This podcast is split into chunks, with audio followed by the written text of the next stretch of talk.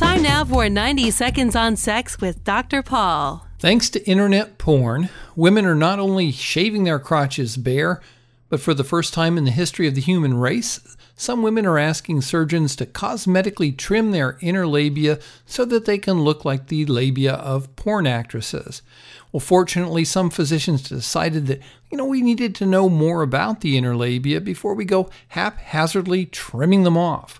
So they studied the inner labia of girls who'd had to have the edges of their labia trimmed off because they'd been fused at birth.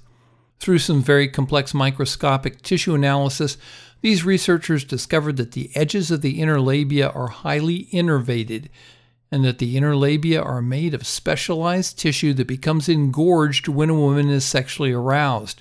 In fact, based on how the inner labia are constructed, they speculated that touching and caressing the inner labia can be an important way to signal the brain to make women's genitals ready for intercourse.